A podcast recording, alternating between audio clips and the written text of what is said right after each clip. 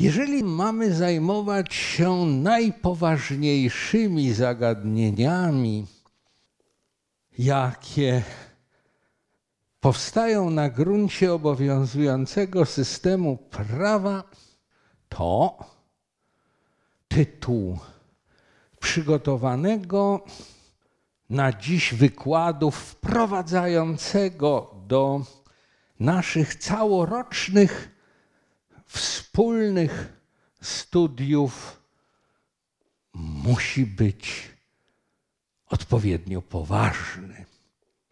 Proszę o jego odnotowanie. Maria Konopnicka. O krasnoludkach i o sierotce Marysi. Z podtytułem, czyli Koszałki opałki o prawie kardym opowiada Witold Kulesza. Skąd tytuł dzisiejszego wykładu? Zazwyczaj wykłady nawiązujące do bajek, baśni, legend wygłaszam w dalszym toku studiów nad prawem karnym, to jest pod koniec semestru zimowego, na początku semestru letniego, a także z różnych okazji, jak na przykład święta Bożego Narodzenia, w trakcie którego to wykładu prezentuje prawnokarne aspekty działalności świętego Mikołaja. Jeżeli postanowiłem w tym roku rozpocząć od bajki o sierotce Marysi i o krasnoludkach, to uczyniłem to pod wpływem argumentacji zaprezentowanej przez tegorocznych absolwentów naszego wydziału na uroczystym zakończeniu studiów. Oto nasi absolwenci zaprezentowali doskonałą znajomość prawnokarnych aspektów bajek i legend, które były przedmiotem prowadzonego przeze mnie wykładu. Zabłysnęli pamięcią, wiedzą, która pozwoliła im na wnikliwą analizę zachowań bajkowych postaci. Dlatego też dziś pragnę przedstawić Państwu węzłowe problemy związane z odpowiedzialnością karną, pojęciem przestępstwa i kary, odwołując się do baśni Marii Konopnickiej o krasnoludkach i o sierotce Marysi. Dzieło to uważam za najwybitniejsze, gdy chodzi o jego zawartość prezentującą fundamentalne kwestie odpowiedzialności karnej. Jest jeszcze i drugi powód, dla którego wybrałem baśń o krasnoludkach i sierotce Marysi. Otóż po raz pierwszy owo wspaniałe dzieło prawnicze przeczytałem równo 60 lat temu, gdy jako szkolne pachole rozpocząłem naukę w drugiej klasie właśnie. Dzieło to towarzyszyło mi w trakcie późniejszej edukacji i po dziś dzień sięgam doń gdy potrzebna jest mi przemawiająca do umysłów i serc ilustracja węzłowych problemów prawa karnego w demokratycznym państwie prawnym. Proszę Państwa zatem o wyrozumiałość dla obszernych cytatów z dzieła Marii Konopnickiej, które są mi potrzebne dla przedstawienia treści na dziś przygotowanego autorskiego wykładu. Moim zadaniem jest przekazać Państwu wiedzę podręcznikową z zakresu prawa karnego, która pozwoli Państwu, nie tylko tym, którzy wybiorą następnie specjalizację z tego przedmiotu, realizować się w różnych rolach zawodowych. Ale forma wykładu objęta prawem autorskim pozostawiona jest koncepcji prowadzącego uniwersytecki wywód. Jeżeli odwołuję się do kazuistyki zawartej na kartach dzieła Marii Konopnickiej, to dlatego, że z moich wcześniejszych doświadczeń dydaktycznych wynika, iż słuchacze wykładu znacznie lepiej zapamiętują tą właśnie kazuistykę, aniżeli stany faktyczne będące przedmiotem wypowiedzi Sądu Najwyższego. Dlatego też rozpoczynam wykład od zaprezentowania Państwu stanu faktycznego, który nazwiemy sprawą szczurka wiechetka. Stan faktyczny przedstawiał się jak następuje. W krainie krasnoludków gromadzono na, z przeznaczeniem na siew zboże, które zbierały krasnoludki po żniwach, chowając je w swoim skarbczyku, po to, by przekazać zboże na siew rolnikowi skropkowi.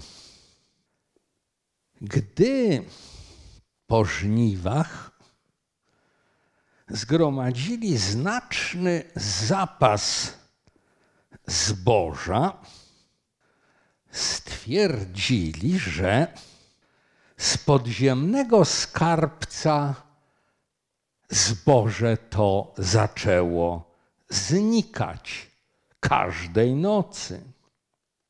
Świadek Konopnicka pisze, że na trzecią noc ubyło ziarna tak dużo, że się krasnoludek Biedraczek, który tej nocy miał wartę, za głowę chwycił i hałasu okrutnego narobił, ani wątpić, że ktoś podbiera zboże. Zleciała się drużyna, patrzą, krzywda wielka. Gdzie ani połowy już nie ma. Na nic tu żal, trzeba radzić. Idą tedy do króla poradę. Królu miłościwy mówią, złodziej jest, co nam ziarno chwyta, co czynić mamy. Król błystek odpowiedział roztropnie, chwyćcie i wy jego. Więc znów drużyna krasnoludków, król miłościwy złodziej jak wiatr w polu, sto dróg ma przed sobą, a kto go ułapi? Tedy król, Sygnet i pieczęć wam dają, pieczętujcie wszystkie wejścia, żebyście wiedzieli, z którą z tych stu dróg przychodzi, a którą odchodzi ów złodziej. Bierze drużyna pieczęć, bierze sygnet królewski, zatyka wszystkie szpary mchem siwym, pieczęcie na węzłach kładzie, sygnetem przyciska, sta, straż stawia i czeka. Przyszła noc. A mieli straż tej nocy przy dębie Mikuła i Pakuła. Dwaj rodzeni bracia, z których król Błystek policję sobie nadworną uczynił. Dawszy im piękne hełmy, z dzwonków polnych na głowy, a szable z mieczyka. Stoi Mikuła sztywny, jak gdyby pił, kij połknął, stoi Pakuła prosty, jakby wystrugany z drzewa. Wszystko śpi w słowiczej dolinie. Pod starym dębem straż pełnią wymienieni Mikuła i I czynią to wiernie. Tak przyszedł świt. Zrywa się drużyna krasnoludków i do podziemia bieży. Straż stoi jak stała, pieczęcie leżą jak leżały, zajrzą krasnoludki do wnętrza, a tam garsteczka tylko żyta, ledwie, że co na dnie. Zdumieli się. Cóż to więc jest za szkodnik taki, co zamku nie ruszy, pieczęci nie złamie, a dobro zabierze? Patrzą po sobie w przerażeniu, milczą, nikt nie wie, jakie tu przemówić słowo. Śledztwo. Zdesperowani krasnoludkowie zwrócili się o poradę co do sposobu prowadzenia śledztwa do, jakbyśmy dziś powiedzieli, profilerki, której zadaniem było sporządzenie portretu psychologicznego sprawcy.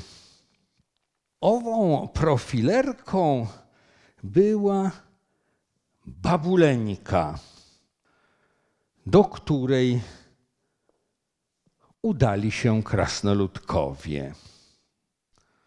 W izbie siedzi babuleńka u komina, złote nici na kołowrotku wszędzie, cichym głosem stare pieśni śpiewa, z cichym turkotem wrzeciono złoto, złote puszcza. Witajcie, babuleńko, przemówi w progu izby krasnoludek Pietrzyk. Witaj, przewitaj, zawołała, a wejdźcieże w dobrą chwilę. Cóż wam potrzeba? Wszedł Pietrzyk, pokłonił się nisko babuleńką, zmarszczoną ręką pocałował i rzecze. Rady mi potrzeba, złodziej nam dobro bierze, a chwycić go nie możemy taka bieda. Słucha babuleńka, słucha, przestała nogą trącać kołowrotek, złote wrzeciono puściła na ziemię, złotą nitkę w palcach trzyma, chwieje głową siwą i głęboko myśli. Aż spyta, a co złociej bierze? Ziarno złodziej bierze, odpowie Pietrzyk z wielkim oburzeniem. Siewne ziarno, bierze niecnota, a babuleńka na to. Dosypcież mu jeszcze i pereł do ziarna tego. Co? krzyknie Pietrzyk. Jeszcze i pereł? Złodziejowi, co nas okrada z ziarna, mamy jeszcze pereł dosypywać? Babuleńko, chyba ci się od starości w głowie pomieszało. Ale babuleńka już podjęła złote wrzeciono i puściwszy w ruch kołowrotek, złotą nitkę ciągnie. Nucąc pereł, pereł mu dajcie, pereł mu dosypcie. Tak też uczynili zdesperowani krasnoludkowie do resztki zboża pozostałego na podłodze ich podziemnego skarbczyka dosypali perę. Następnego dnia o świcie bierze krasnoludek Pietrzyk, staje i znów bierze, co sto, co dwieście kroków da, to perła leży. Od jakby ktoś z prędkości, wszystko razem chwyciwszy i ziarno i perły, potem to, co mu na nic ciskał, a tylko ziarno z sobą brał. Oj, mądra, ty mądra, babuleńko, myśli Pietrzyk, i już uroczyska za śladem owym dopada. Zakrzyknął Pietrzyk na krasnoludkową drużynę kopią, aż się dokopali dużego lochu, w którym owo chwycone ziarno leżało wszystko prawie. Przy nim skulony siedział szczur polny i jego rodzina. A tuś mi, krzyknął Pietrzyk i za kark chwyci szkodnika. Mikuła, pakuła, bywaj jeden z drugim. Pisnął szczur przerażony, próbując wymknąć się i uciekać, ale policja nadworna tak go nasiadła, że się poddać musiał. Triumf był niezmierny. Z okrzykami, ze śpiewem wracały krasnoludki z wyprawy, wiodąc jeńca i niosąc worki z odzyskanym ziarnem na powrót do swego podziemia. Pojęcie i struktura przestępstwa. Zastanawiając się nad zachowaniem szczurka wiechetka i jego odpowiedzialnością karną, taką, jaką ponosi człowiek, dodajmy w nawiasach, że Maria Konopnicka uczłowieczyła owego szczurka wiechetka, dając mu świadomość własnej świadomości, co, jak Państwo już wiecie, decyduje o człowieczeństwie właśnie i różni człowieka od świata zwierząt. Punktem wyjścia dla ustalenia odpowiedzialności karnej szczurka wiechetka jest artykuł pierwszy, punkt pierwszy stanowiący, proszę o odnotowanie, tego wprowadzającego przepisu kodeksu karnego, który głosi, że odpowiedzialności karnej podlega ten tylko, kto popełnia czyn zabroniony pod groźbą kary przez ustawę obowiązującą w czasie jego popełnienia. Artykuł pierwszy, paragraf pierwszy stanowi fundament dla określenia struktury przestępstwa. Przyjmujemy we współczesnym prawie karnym pięcioelementową strukturę przestępstwa. Pierwszym elementem jest czyn człowieka popełniony w okolicznościach, które nie wyłączają jego bezprawności, a więc to drugi element, czyn bezprawny, wypełniający wszystkie napisane w ustawie cechy konkretnego typu czynu zabronionego, to jest czyn karalny. zawierający w sobie ładunek społecznej szkodliwości wyższy niż znikomy, to jest czyn karygodny, popełniony w okolicznościach, od których zależy postawienie sprawcy zarzutu, iż naruszył prawo, pomimo że w sytuacji motywacyjnej, w jakiej się znajdował, mógł dochować wierności prawu, to jest czyn zawiniony. Jeśli poproszę Państwa o pochylenie się nad odnotowaną pięcioaspektową strukturą przestępstwa, to powiecie Państwo, że w skrócie rzecz ujmując,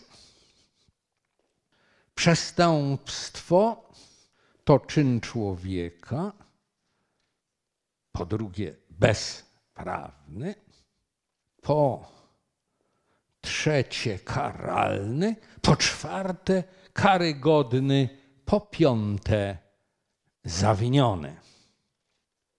Czyn człowieka to jego zachowanie, które podlega kontrolnej funkcji świadomości. Owo zachowanie podlegające kontrolnej funkcji świadomości jako czyn staje się zachowaniem bezprawnym wtedy, gdy ma miejsce w okolicznościach, które nie wyłączają bezprawności. Jedną z okoliczności znanych już Państwu, choćby z lektur doniesień prasowych, jest obrona konieczna.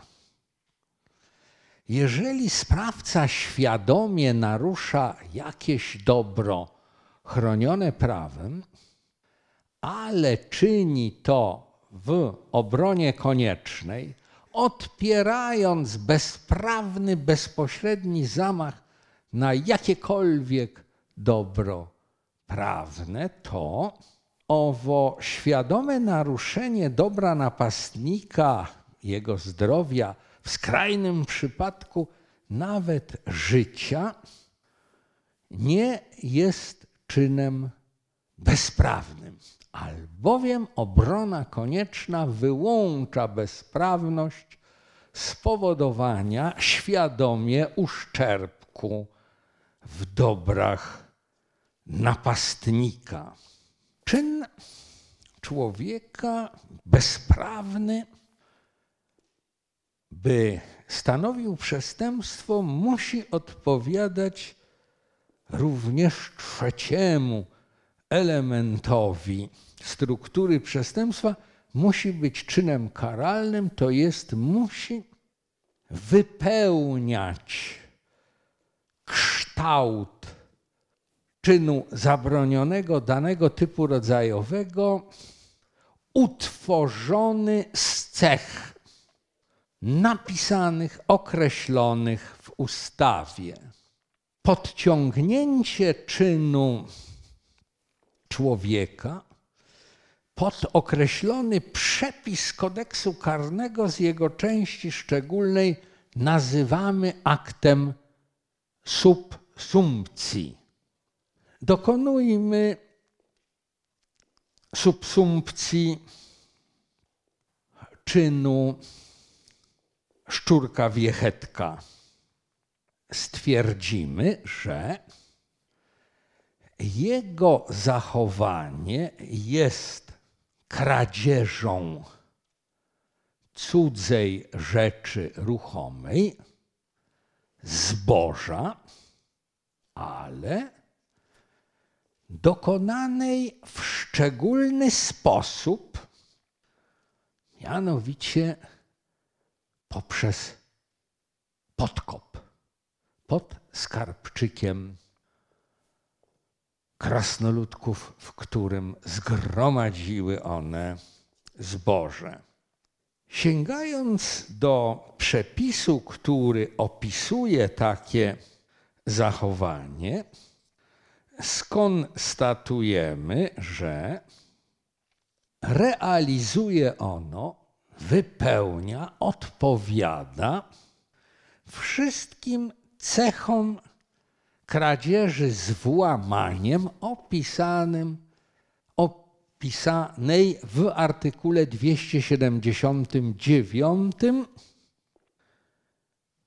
paragraf 1 słowami: Kto kradnie z włamaniem, podlega karze pozbawienia wolności od roku do lat dziesięciu. Przepis używając sformułowania kto kradnie z włamaniem, odsyła nas do artykułu poprzedzającego, który jako oznaczony numerem 278 stanowi, iż podlega karze pozbawienia wolności od trzech miesięcy do lat pięciu ten, kto zabiera w celu przywłaszczenia cudzą rzecz ruchomą. Kradzież zatem to zabór cudzej rzeczy ruchomej, które to pojęcie zaboru interpretujemy następująco. Dokonuje zaboru cudzej rzeczy ruchomej ten, kto wyjmuje przedmiot kradzieży spod władztwa osoby uprawnionej i przejmuje w swoje władztwo. Szczurek Wiechetek zatem zrealizował znamiona przestępstwa kradzieży, zabrał zboże, które objęte jest pojęciem cudzej rzeczy ruchomej, ale wcześniej dokonał podkopu, a zatem ukradł z włamaniem. Pod pojęciem włamania rozumiemy pokonanie zabezpieczenia rzeczy przed zawładnięciem ową rzeczą przez osobę nieuprawnioną. Powstaje pytanie, czy szczurek wiechetek w opisanym stanie faktycznym będzie odpowiadał tylko za kradzież zboża, które znaleziono w jego jamce, gdy spożywał je w trakcie posiłku z całą swoją rodziną, czy poniesie odpowiedzialność karną również za kradzież pereł, które po wyniesieniu ze skarbczyka krasnoludków wyrzucił jako zbędne. Tu proszę Państwa o podkreślenie następującej konstatacji. Jeśli pochylimy się nad treścią artykułu 278, paragraf 1, opisującym kradzież słowami, kto zabiera w celu przywłaszczenia cudzą rzecz ruchomą, to zauważymy, że do znamion cech przestępstwa kradzieży nie należy osiągnięcie korzyści majątkowej. Zabór cudzej rzeczy to tyle, co postąpienie z zabraną cudzą rzeczą w sposób odpowiadający uprawnieniom właściciela rzeczy, które to uprawnienia właściciela rzeczy określa się w trzech słowach łacińskiej formuły. Fruendi, czerpanie pożytków z zabranej rzeczy, utendi, używanie jej, a także abutendi, zniszczenie zabranej cudzej rzeczy. Sprawca kradzieży ponosi odpowiedzialność karną za opisane przestępstwo w treści artykułu 278 paragraf 1 także wtedy, gdy z aktu kradzieży nie osiągnął żadnej korzyści majątkowej. Zabór pereł, które Szczurek Wiechetek następnie wyrzucił, realizuje znamiona przestępstwa kradzieży. Sprawca Szczurek Wiechetek postąpił z nimi jako mu niepotrzebnymi w sposób opisany przez świadka Konopnickę, Konopnicką, to znaczy wyrzucał je jako dla niego nie mające żadnej wartości po drodze z miejsca przestępstwa kradzieży z włamaniem do swej norki. Dlatego też zapamiętamy, że osiągnięcie korzyści majątkowej nie należy do cech konstytutywnych przestępstwa kradzieży.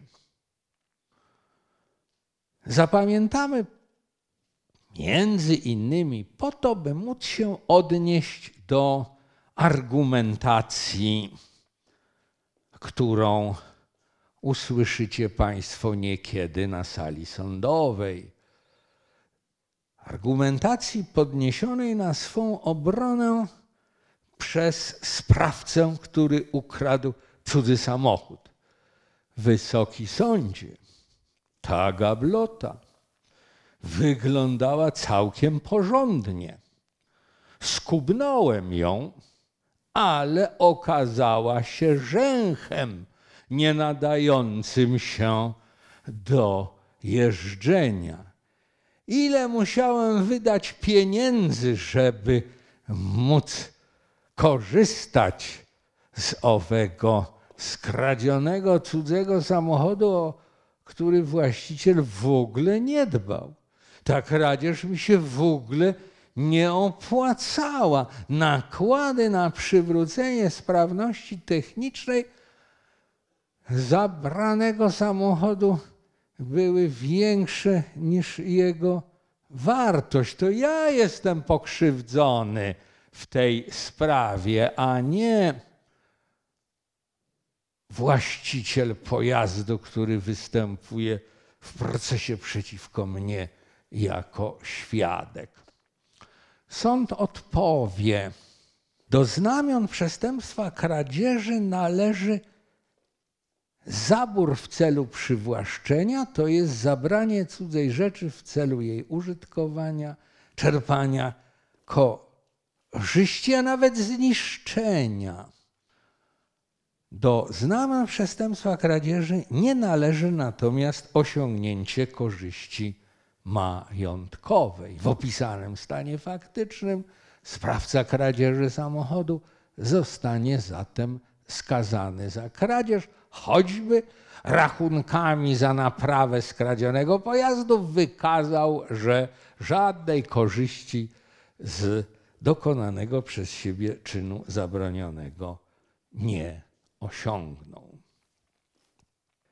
Jeżeli zatem dokonujemy subsumpcji konkretnego zachowania człowieka pod przepis kodeksu karnego, czyniąc ustalenie, czy czyn bezprawny był czynem karalnym, musimy skonstatuować, musimy ustalić, musimy stwierdzić, że czyn konkretny odpowiada ustawowemu opisowi danego typu rodzajowego przestępstwa, w naszym przypadku przestępstwa kradzieży. Tak. Dokonując subsumpcji, powiemy, że szczur wiechetek dokonał przestępstwa kradzieży zarówno zboża, które zaniósł do swej norki, jak i pereł, które po drodze wyrzucił. W opisanym stanie faktycznym powstaje równocześnie pytanie: ile przestępstw, ilu przestępstw dopuścił się szczurek wiechetek? Z relacji świadka Konopnickiej wynika, że zakradał się pod kopem do krasnoludkowego skarbczyka przez kilka nocy. Czy zatem dopuścił się kilku przestępstw, czy jednego przestępstwa? I tu odwołuję się do Państwa intuicji. Jak odpowiedzielibyście Państwo spontanicznie, odwołując się do dotychczasowej Państwa wiedzy wyniesionej z pierwszego roku studiów na pytanie, czy Szczurek Wiechetek dopuścił się jednego przestępstwa kradzieży z włamaniem, czy tylu przestępstw, ile miało miejsce jednostkowych zachowań każdej nocy gdy jako włamywacz zabierał zboże. Jakie Państwo macie intuicje? Jedno czy wiele przestępstw? Głośno? Wiele. To jedna teza. To z Państwa jest innego zdania? Otóż prima facie ma Pan rację ale ustawodawca tworzy pojęcie czynu ciągłego. Proszę o odnotowanie treści przepisu, który pragnę w tym miejscu wywodu zacytować. Artykuł 12 kodeksu karnego brzmi jak następuje.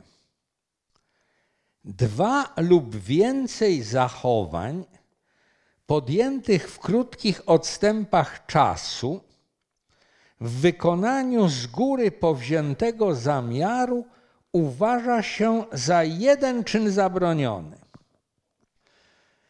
Jeżeli zatem szczurek wiechetek działał ze z góry powziętym zamiarem, dopuszczał się w czasie kolejnych nocy kradzieży zboża, wynosząc je wykonanym przez siebie podkopem, to pomimo, że miało miejsce kilka zachowań, odpowiadających pojęciu kradzieży, uznamy, odwołując się do treści zacytowanego artykułu 12, że popełnił jedno przestępstwo kradzieży z włamaniem. I za to jedno przestępstwo będzie osądzony o rozprawie sądowej, w której oskarżonym był Szczurek Wiechetek po 15-minutowej przerwie.